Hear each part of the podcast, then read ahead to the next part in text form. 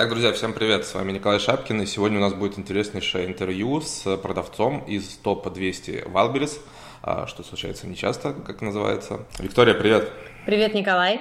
Расскажи давай с банальности начнем, как вы вообще пришли на маркетплейсы, почему вы пришли на маркетплейсы, какой у вас э, до этого был вообще опыт какого-либо построения бизнеса? Откуда вы пришли? Ну, смотри, довольно распространенная история, часто ее рассказываю, повторю кратко. Мы пришли на маркетплейсы до пандемии, на тот момент у нас уже было несколько производств в семье. А, в текущем проекте я являюсь партнером своего супруга, мой супруг является моим партнером, мы вдвоем курируем наш бренд со всеми его каналами сбыта. Собственно говоря, на тот момент, когда было принято решение выходить на маркетплейсы, решение было принято мной, это была гипотеза, а, тогда еще маркетплейсы не летели так активно, как это происходит сегодня, не являлись таким мейнстримом. Мы существовали как компания с э, дистрибьюторской моделью продаж, то есть у нас было производство, оно находилось в городе Калининград, э, собственно, наш бренд родом оттуда. А у нас э, были дистры практически в каждом регионе Российской Федерации и не только. Мы были представлены уже тогда и в Казахстане, в Беларуси, в Украине. И, собственно говоря, а, расширение каналов продаж э, было таким тестом. В целом тестирование – это такая наша сильная сторона – очень хотелось попробовать залезть туда одной ногой, понять, как там что работает. Я около семи дней заводила э, документы, тогда все это очень криво работало на ВБ. И первая же партия товара, которая была отгружена нами, ну, практически вручную отгружена, мы грузили с фулфилмента московского, все это было очень трудно, криво, непонятно. Она улетела буквально за три дня. И когда это произошло, мы поняли, что это прям такая золотая жила, Плюс э, эта золотая жила не требует построение дополнительной структуры, то есть достаточно просто ее обслуживать с точки зрения загрузки. Тогда все именно так и работало, не существовало такого количества инструментов, как сегодня. Никто не занимался аналитикой, ты просто грузил и просто продавал, и делал это очень быстро, потому что конкуренция была крайне низка. Супер. А расскажи немного про свой бренд, что это такое, какая-то ниша, как вы к нему пришли, там, может, какие-то особенности? Угу. Бренд наш называется Эйфория. Это женская одежда для фитнеса, но сегодня и не только для фитнеса, но и для casual. Мы активно расширяемся в этом направлении. По понятным причинам, денег там достаточно много, а, но все-таки на сегодняшний день это не стабильные ткани, то есть это не платья, да, там привычные офисные там и не рубашки, а именно все, что связано с бифлексом, а, а, или там инвиста, как называется наша ткань, то есть трикотажные ткани, которые хорошо тянутся. У этого есть определенное разумное объяснение. Все, что хорошо тянется, хорошо выкупается на маркетплейсах, а, потому что а, гораздо больше шансов на то, что эта вещь сядет на конечного клиента, соответственно, это сказывается на проценте выкупа. Собственно, начиналось все не благодаря, а вопреки скорее. На тот момент у меня было швейное производство, которое занималось корпоративной одеждой в городе Калининград. Мы были лидерами в своем сегменте, и к нам пришли ребята, которые захотели у нас отшивать СТМ. Собственно, для них мы поставили отдельное производство, второе швейное на тот момент, э, которое было полностью заточено под спортивную одежду, так как запрос был именно на спорт, у них была одежда для йоги, и географическое положение города Калининграда давало нам возможность работать с топовыми европейскими фабриками напрямую. Собственно, несколько месяцев мы посвятили тому, что команды ездили по фабрикам, общались, э, забирали образцы, привозили эти образцы на свое производство, тестировали, собрали реально крутую команду, а, закупили хорошее спецоборудование, и в результате чего а, тот продукт, который выдало наше производство, он в корне отличался от всего того, что производилось на тот момент в России, то есть и ткани, и специфика, технология пошива, и нити, а, и технология, все это было как бы на голову выше. Собственно, это и стало нашим УТП за счет того, что продукт сильно превосходил ожидания потребителя, и на тот момент нашим основным клиентом был оптовый клиент, то есть мы прям в холодную прозванивали всех потенциальных клиентов. Они были, мягко говоря, в шоке от того качества, которое они получали, и практически сразу размещали у нас один заказ, второй и так далее, и так далее, становились нашими клиентами. То есть, в общем-то, если все обобщить, можно сказать, что то, что сегодня является базовым требованием для любого продукта, да, там, представлено на маркетплейсе, то есть, ну, не секрет ни для кого, что если ты хочешь э, строить в долгую какую-то историю, там, базовое требование – это качество продукта. А, изначально для нас именно качество продукта стало билетом в такой большой мир э, там, большого, если можно так сказать, э, бизнеса да, в своей нише. Вообще интересная ситуация в именно спортивной одежде, потому что когда я, на ум мне приходят какие-то бренды российской одежды, то именно приходят именно спортивные почему-то бренды.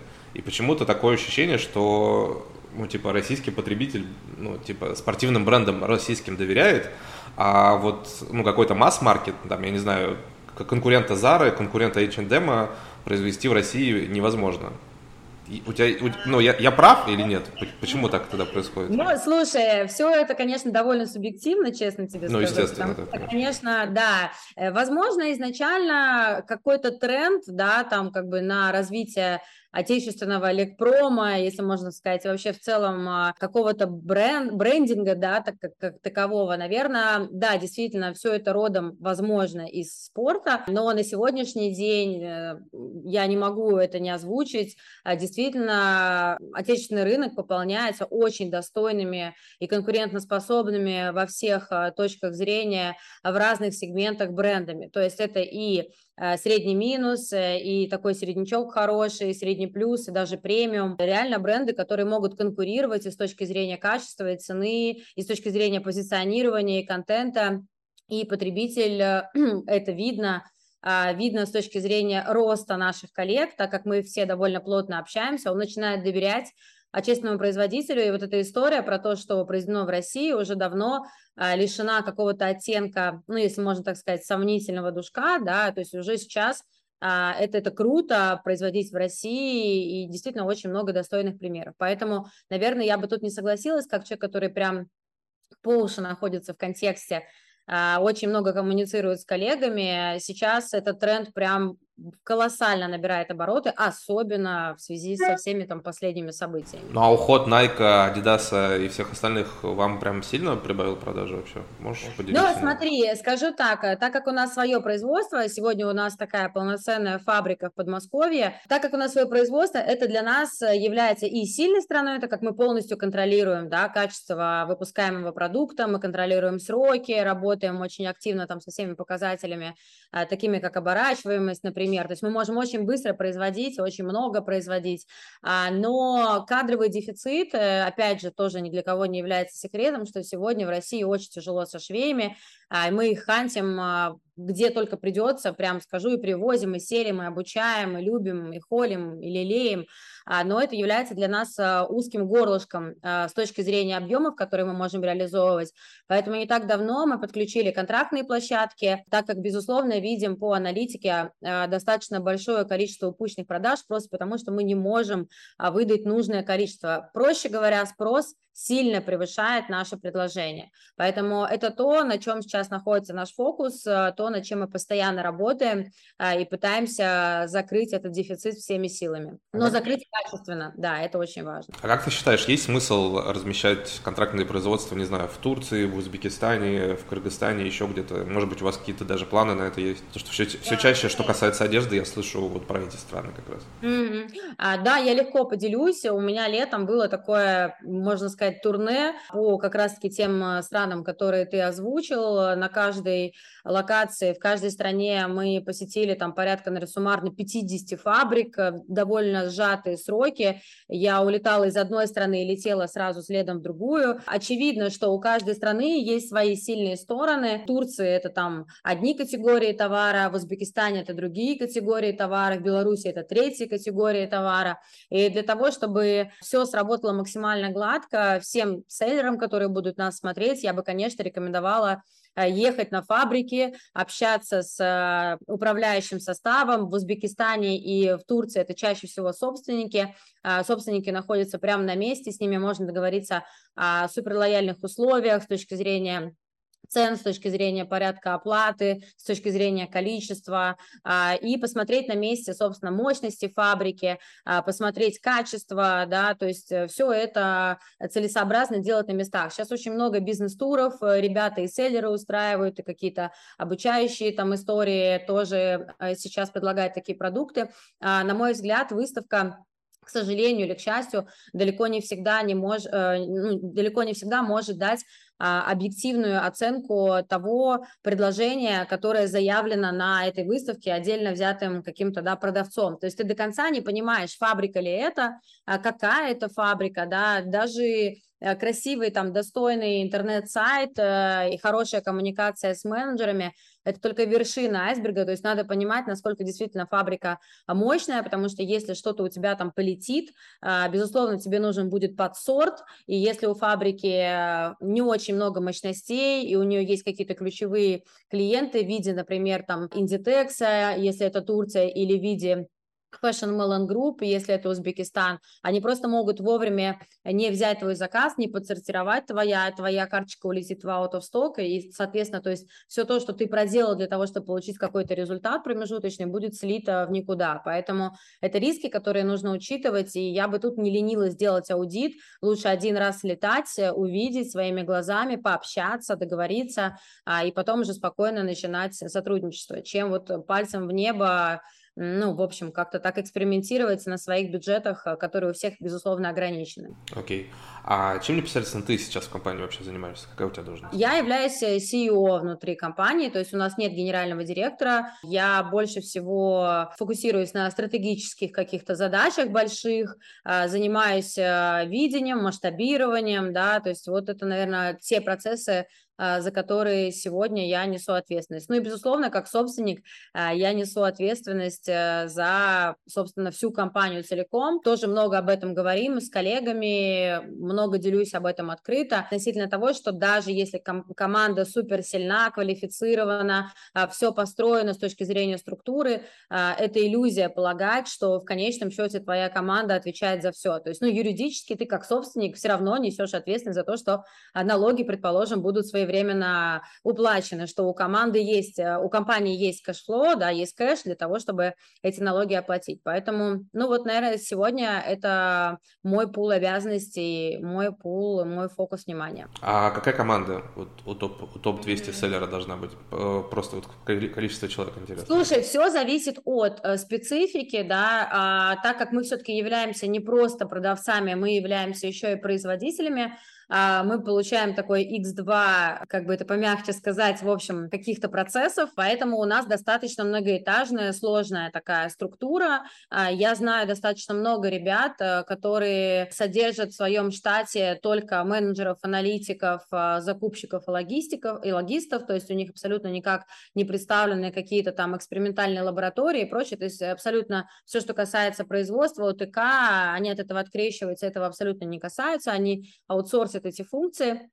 То есть э, нельзя сказать, э, что вот у топового селлера должна быть вот такая команда и, и ничего иначе. Но есть просто определенный как бы набор функций, которые должны выполняться у топового селлера, э, если, предположим, фокус его внимания находится на маркетплейсах. То есть если он много работает с этими площадками, безусловно, кто-то внутри команды должен заниматься аналитикой. То есть если аналитикой никто не занимается, соответственно, управлять процессами становится невозможно. То есть э, то же самое касается предположим, логистики. Если закупается готовый товар, соответственно, логист должен проследить, чтобы э, товар дошел до конечной точки, э, был перенаправлен там на региональные склады и так далее. Тоже касается там либо продукта, либо категорийного менеджера, либо закупщика просто как такового, то есть того специалиста, который будет э, подбирать товары в соответствии с аналитикой, да, там на фабриках размещать заказы или покупать готовые, передавать это все в логистику, и логист, соответственно, дальше это все как эстафетную палочку подхватывает.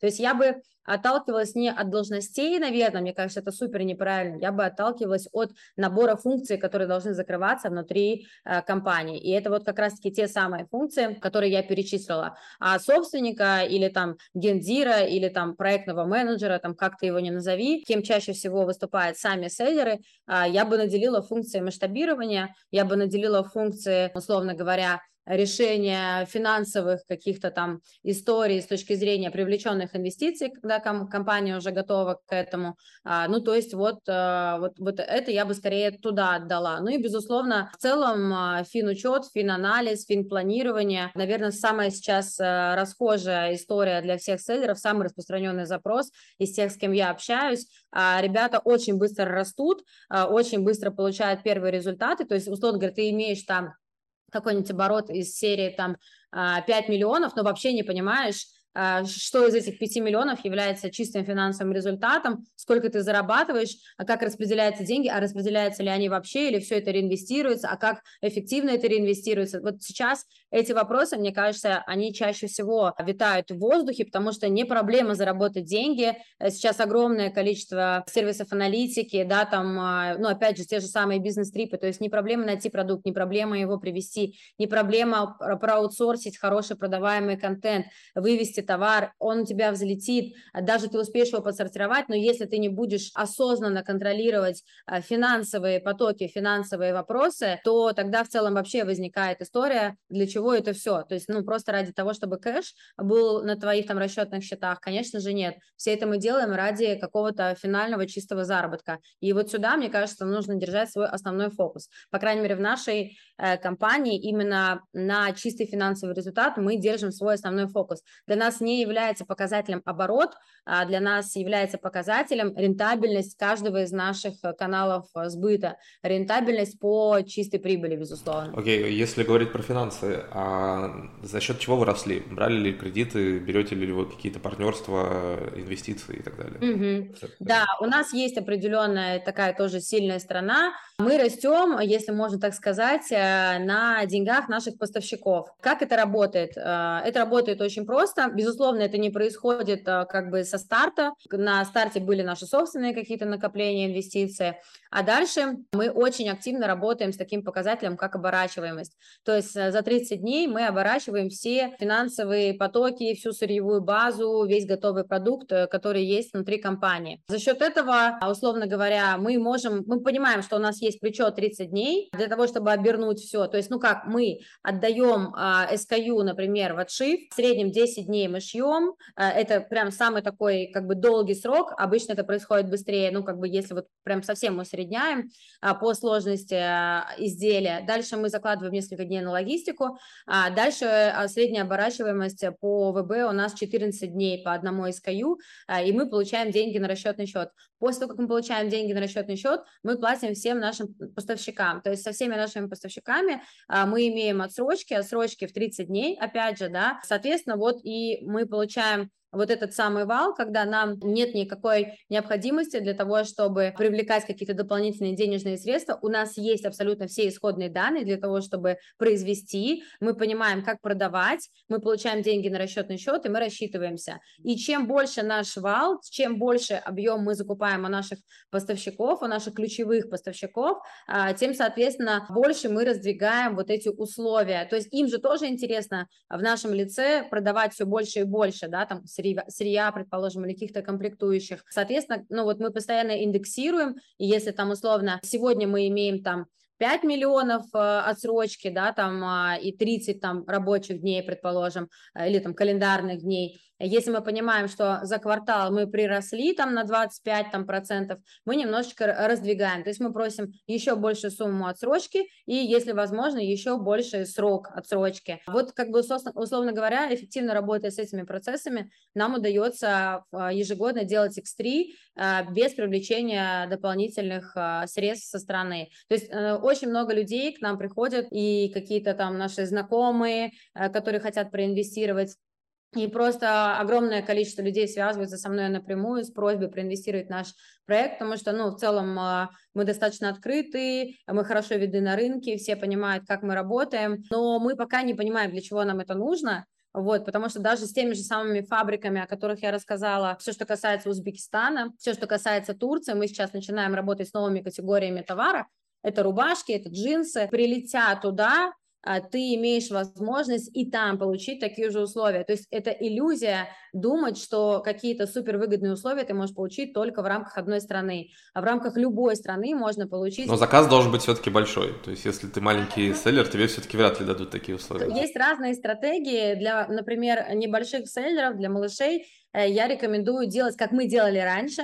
Например, 3-4 маленьких заказа. 3-4 маленьких заказа и деньги вперед, и твой менеджер сам тебе предложит э, размещаться реже, но более крупными партиями. И вот здесь твой выход, а, ты приезжаешь на переговоры, очень красивый, очень нарядный, очень успешный, а, и говоришь о том, что а, ты без проблем, и ты, в общем-то, согласен, а, и ты готов, потому что твой поставщик сам видит, как быстро ты оборачиваешь все то, что ты у него заказываешь, но нужны более лояльные условия. Вот здесь как бы нужно договариваться. То есть вот эта история с договариваться, она абсолютно не зазорная для меня, вот несмотря на то, что мы как бы не супер маленькая компания, я никогда не брезгую тем, чтобы приехать и договориться, то есть выторговывать себе, если можно сказать, э, самые выгодные условия. Это то, что должен делать предприниматель. Как говорит один мой хороший приятель, э, мы все в какой-то степени, ну, если можно сказать, барыги, да, вот, и, ну, как бы, это нормально, это нормально, ну, конечно, гораздо комфортнее сидеть,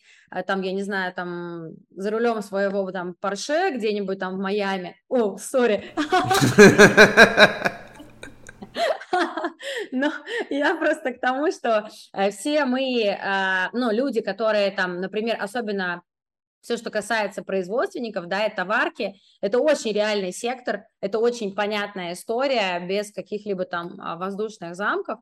А, есть очень понятные процессы, над которыми просто надо работать. Кто-то в компании должен над этим работать, и у собственника обычно получается лучше всего. Окей, okay. что касается производства, ты типа всеми руками вообще за производство, либо ты, если бы, ну, там, отмотать, образно говоря, назад, ты бы не стала бы заходить в собственное производство. Ну, мы все знаем минусы собственного производства, мы примерно, наверное, представляем плюсы собственно, производства? Вот все-таки твой, как бы, как сказать, итог вот работы долгого производства. Мой итог, э, мой итог, э, конечно, заключается, наверное, именно в том, вот если на шаг назад отмотать, да, отступить, э, я сказала по поводу того, что, например, рубашки с джинсами мы не будем производить сами, то есть мы уже идем и размещаемся. А, на мой взгляд, истинно где-то посередине неплохо, неплохо иметь свои мощности, если ты ими эффективно управляешь. То есть вот на эффективно управляешь, я бы это подчеркнула, наверное, тремя красными жирными чертами и поставила бы восклицательный знак.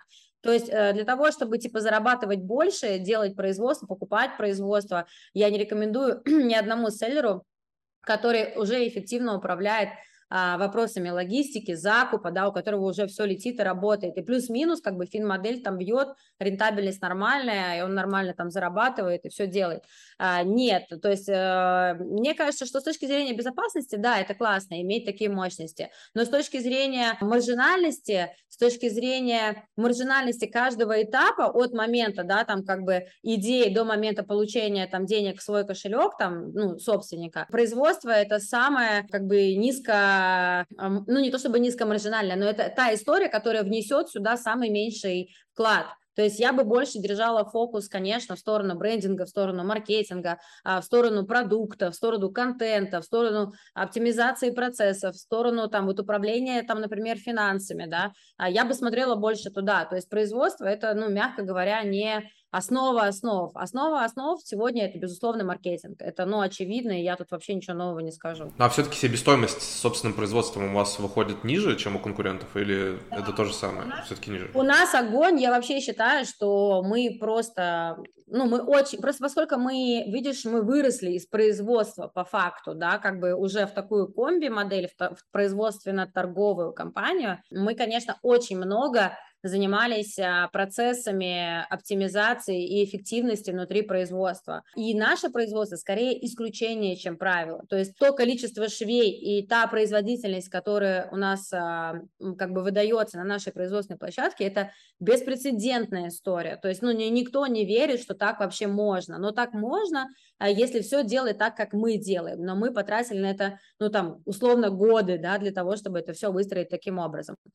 Поэтому я даже многих там в этом смысле консультирует, да, там, ну, какие-то знакомые обращаются, говорят, Виктория, ну вот что вот а, купить, не купить, как думаешь, а, зависит от, а, условно говоря, модели реализации в маркетплейсы это как бы одна модель реализации готовой продукции и одни алгоритмы запуска да, производственных циклов. Если мы говорим о капсульных коллекциях и о реализации там в офлайне, в ритейле, э, в торговых центрах или в Якоме в своем, то это совсем другая как бы модель, это другие производственные циклы и абсолютно э, другой себе, другая оплата швеем, ну, ну все другое. Поэтому тут нет никакого типа однозначного ответа, типа да, делайте или нет, не делайте. То есть все зависит от от вот этого набора, собственно, обстоятельств. Окей, okay. а планируете ли вы вообще за рубеж выходить? Я так понимаю, что ну, в России вы уже будете к потолку там при, приходить, да, наверное, там через год, через два? Хороший, хороший вопрос, э, хороший вопрос, тоже есть предложение, но если говорить про потолок, то нет. Ну, ну о каком мы потолке говорим, э, когда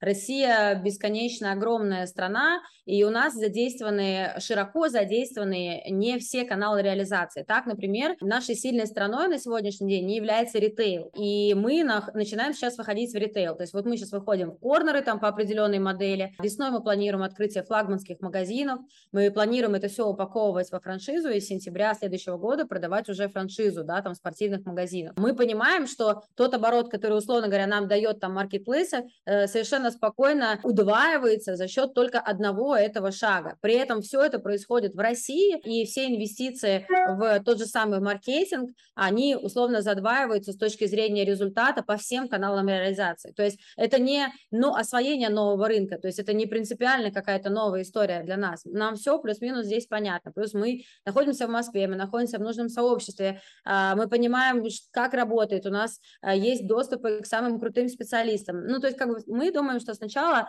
а, целесообразно, конечно, дожать вот эту историю здесь, но одновременно, как и в незапамятные времена, то, с чего я начала, левой пяткой, конечно, сейчас мы начинаем уже заходить в какие-то новые рынки щупать их, э, тестировать их, пробовать их безболезненно на низких бюджетах, для того, чтобы понимать вообще в целом, как это все работает. Ну, а какие-то рынки мог, могут быть, и там э, какие вы тесты делали, может быть?